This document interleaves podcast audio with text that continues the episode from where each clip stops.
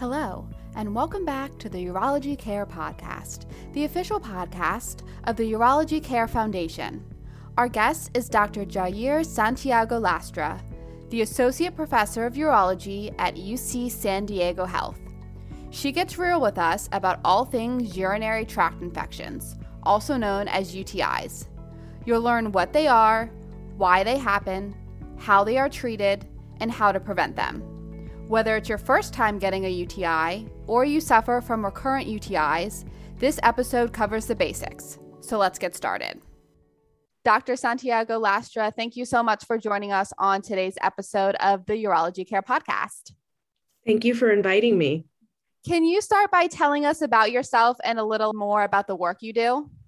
Well, my name is Jair Santiago-Lastra. I am a urologist subspecializing in pelvic medicine and reconstructive surgery. I have a practice based at UC San Diego Health, which is an academic medical center in San Diego.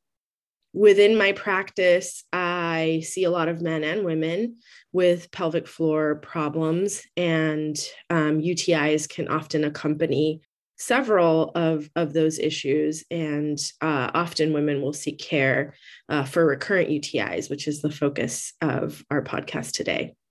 Thank you. Can you start by explaining what a urinary tract infection or UTI is?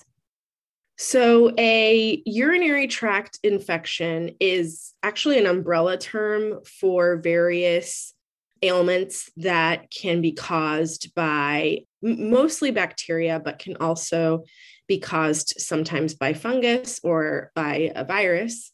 And it can be an infection of the urethra, known as urethritis, or an infection of the bladder called cystitis. And most UTIs that people talk about are actually cystitis.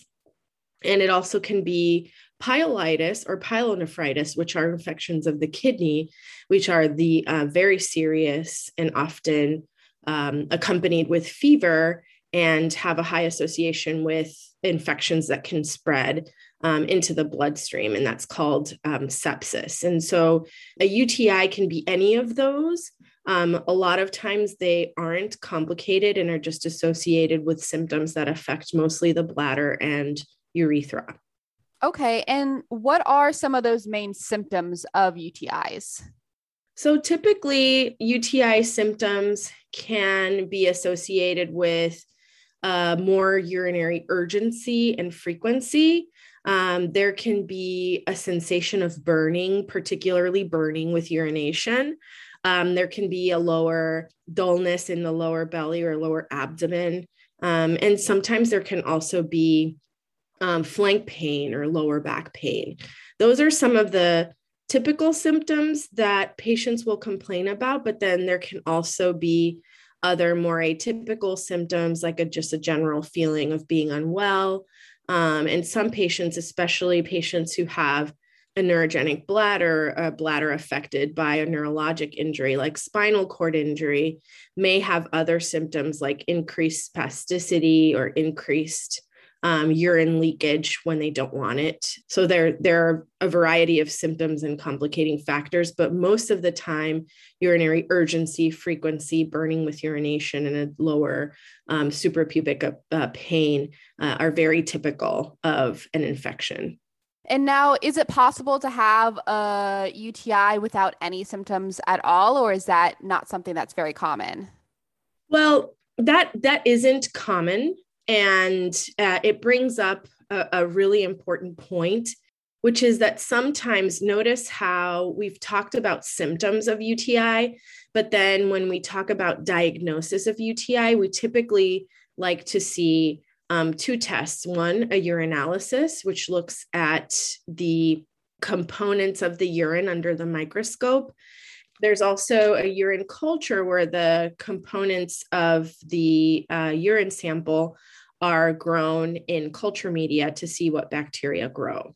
And so some patients may have a positive urine culture that's called bacteriuria or bacteria in the urine and not have any symptoms. And we don't actually consider that to be a urinary tract infection. Some bacteria can colonize the urinary system in certain patients, but there are exceptions. So there are patients who, for a variety of reasons, may have a lack of bladder awareness. Patients who have a anerogenic bladder, for example, some elderly patients who have an underactive bladder may have a full bladder or bladder that has a lot of bacteria in it, and they may start to get some symptoms of a complicated infection like fevers or chills or overall just feeling unwell or even mental status changes without really having any urinary symptoms. And those patients are pretty hard to narrow down and treat, but it can happen, although it is very rare. And most of the time what happens is that patients may have bacteria in the urine and no symptoms and actually do not have an infection. Interesting. Thank you for breaking that down. So can both men and women get UTIs, and are UTIs something that can be transmitted sexually? So most importantly for the audience, no, you cannot transmit a urinary tract infection sexually. It is not an STD. And so there isn't this compelling reason to notify a partner if you've been diagnosed with a UTI, for example. Both men and women can have urinary tract infections. They can both suffer from them, but they are more common in women. And for the women that are afflicted with UTIs, many of them will report that having sexual intercourse, specifically vaginal penetrative intercourse, but also anal intercourse, can be associated with exacerbating a UTI. So even though it isn't a sexually transmitted disease, having sexual intercourse because of the microtrauma that can occur can actually predispose a woman to getting UTIs. So some women will report, you know, if I have sex, I immediately get an infection afterwards. And we work with those women to devise a strategy to prevent them from getting infections after intercourse. And some providers will even implement a strategy to give women postcoital or antibiotics after intercourse. Okay, thank you. And can UTIs go away on their own, or do they always require some form of treatment? The reality is that we don't know. I think that in most circumstances, there can be what are called UTI prodromes or symptoms that are suggestive of a UTI, but may or may not be. And at that time, a lot of patients do report that certain strategies like drinking more fluids, supplementing cranberry, having more frequency and emptying the bladder more frequently can help ward off an impending infection. But a true UTI with white blood cells in the urine, urgency, frequency, burning, and especially fevers, those typically will not go away on their own and require antibiotic treatment. Okay, thank you. So you mentioned this a little bit. Are antibiotics the typical way that UTIs are treated, or what are some of the other treatments that a doctor may recommend for UTIs?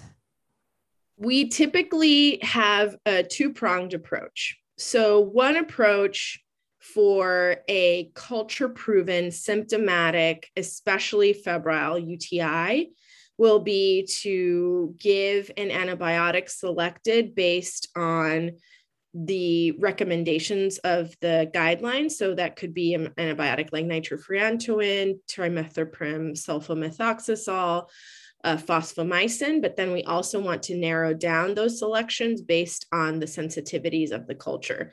So that really is going to be the mainstay therapy for the positive urine culture associated with symptoms. Now, there are also other mitigating strategies that we encourage the patients to use, especially in the first few days when they are getting those antibiotics on board. And it can include drinking plenty of fluids, using nonsteroidal anti-inflammatory drugs or NSAIDs like ibuprofen. It can also include using a urinary analgesic such as phenazopyridine or pyridium. Those things can also really help to stave off the symptoms. And we use that two-pronged approach when patients have these symptoms of UTI, especially when they're awaiting a diagnosis. Okay, thank you. And can you now talk a little bit more about recurrent UTIs and why some people are more prone to getting those? So there's a lot of research currently going into why certain people are predisposed to recurrent UTIs and some are not. And I'll give you some of the more prevalent theories as to why this happens. Number one is that some bacteria and some urothelial lining, so the lining of your bladder, the mucosa, can be more adherent. So some bacteria like E. coli have these bristles on their surface known as pili, and those pili can become adherent to the mucosal lining of the bladder so that a antibiotic treatment course, for example, may kill off most of the bacteria, but there may be some that are able to remain adherent to that mucosal lining and cause the symptoms over time to maybe shed and the patients start to develop another symptom of a urinary tract infection.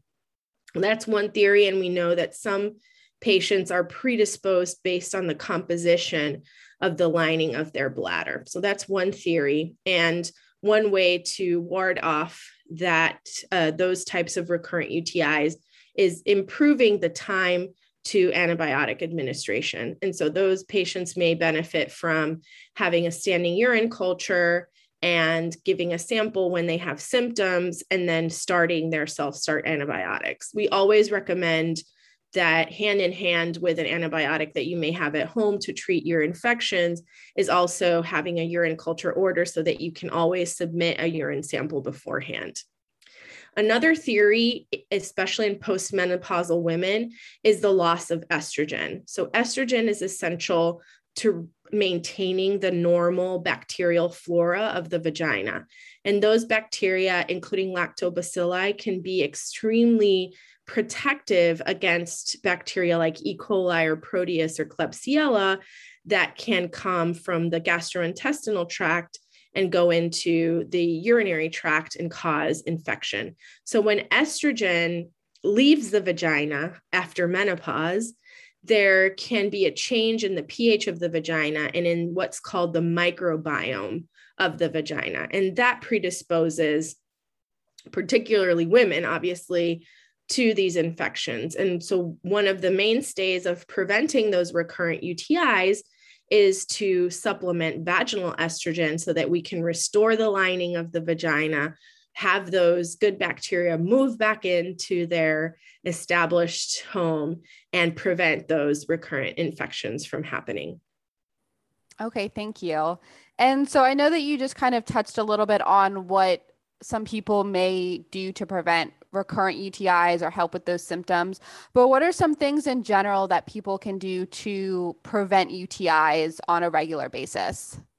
So one of the biggest things that I recommend for patients is a urinary tract infection typically happens when your body's own defenses are not sufficient to ward off the infection.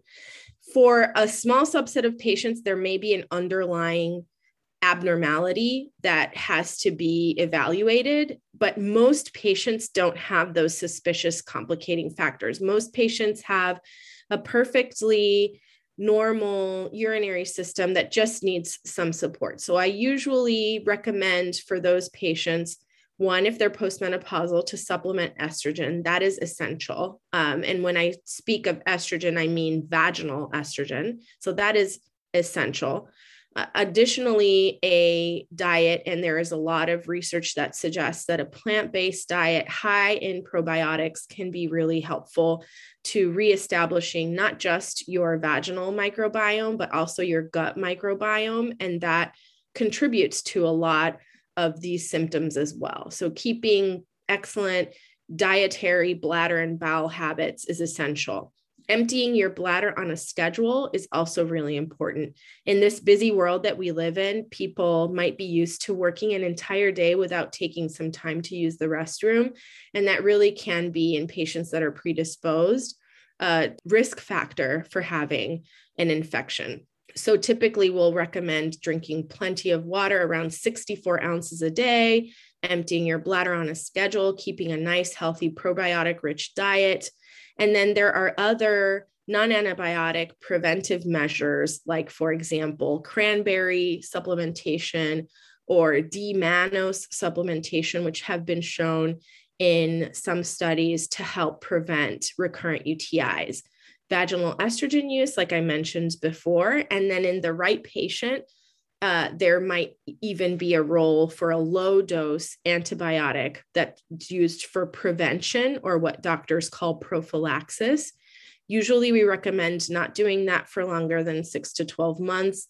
And a lot of times we'll use intermittent dosing, like single dose nightly, or maybe after intercourse, for example.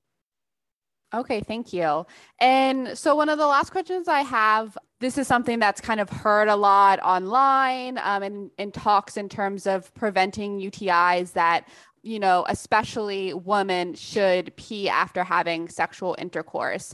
Can you touch on that and confirm if that's something that is beneficial in helping to prevent UTIs? So that's been discussed many times, and I think it's something that in general is echoed by a lot of physicians when women come in experiencing post-intercourse urinary infections, but there really isn't a lot of data to suggest that that is beneficial. What I think is more important is that the bladder be emptied on a regular schedule. So for example, if it's nighttime and you are about to go to sleep and you've not emptied your bladder, and that might be a typical time when a couple may experience, you know, or engage in intercourse. If you go right to bed after that and your bladder's kind of full, it's going to spend, you know, several hours full. And that might be more of a predisposing factor. Like I said, that bladder wants to empty about every 3 to 4 hours, even though it may not give us that signal. So that to me is more of a predisposing factor. The fact that sometimes we hold our urine a little bit more than might be appropriate based on our body composition, or based on whether or not we have predisposing factors to infections. But yeah, the data hasn't really showed that that is particularly helpful. And a lot of my patients who get post-intercourse UTIs say, hey, I've been, you know, I always, you know, empty my bladder after I have intercourse. I even do it before. I've even taken, you know, cranberry tablets and everything, and it keeps happening. And sometimes we just need to support women through these episodes, maybe with a preventive antibiotic, maybe thinking about vaginal estrogen, especially if they're postmenopausal, because that lining of the vagina is going to be thinner. And another thing is that even if you haven't gone through menopause, if you're breastfeeding, if you're on a contraceptive method, there are different situations that can predispose women to having low estrogen in their vagina, and it's not all related to menopause. So that's why it's important to speak to your primary care physician when these things are starting to happen, and to maybe inquire about a relative low dose estrogen state, or maybe a need for vaginal estrogen supplementation, because that is a more important factor than a lot of women recognize. Great. Thank you so much for providing your insight on that. And do you have any final thoughts or insights of your own on this particular topic? What I can say is to a lot of women is that you are not alone. This is something that happens very frequently. It keeps our clinics really busy, to the point where we engage in a multi-team approach to really help these women who are struggling with these infections, and men too, because we do have male patients that suffer from it. It is something that has really engaged us as a team with our nurses, our advanced practice providers, and our primary care physician colleagues to really make sure that these patients are listened to, heard, and that whatever may be predisposing them to getting these recurrent infections, or to even getting one of those really bad, complicated episodes of infection, treated quickly and effectively. Thank you. Well, Dr. Santiago-Lastra, thank you so much for talking with us today on this topic. Thank you so much. This podcast has been brought to you by the Urology Care Foundation in partnership with the Society of Urodynamics, Female Pelvic Medicine, and Urogenital Reconstruction. The Urology Care Foundation is the official foundation of the American Urological Association. For more information on today's topic, and for all things urology health, visit urologyhealth.org. That's urologyhealth.org.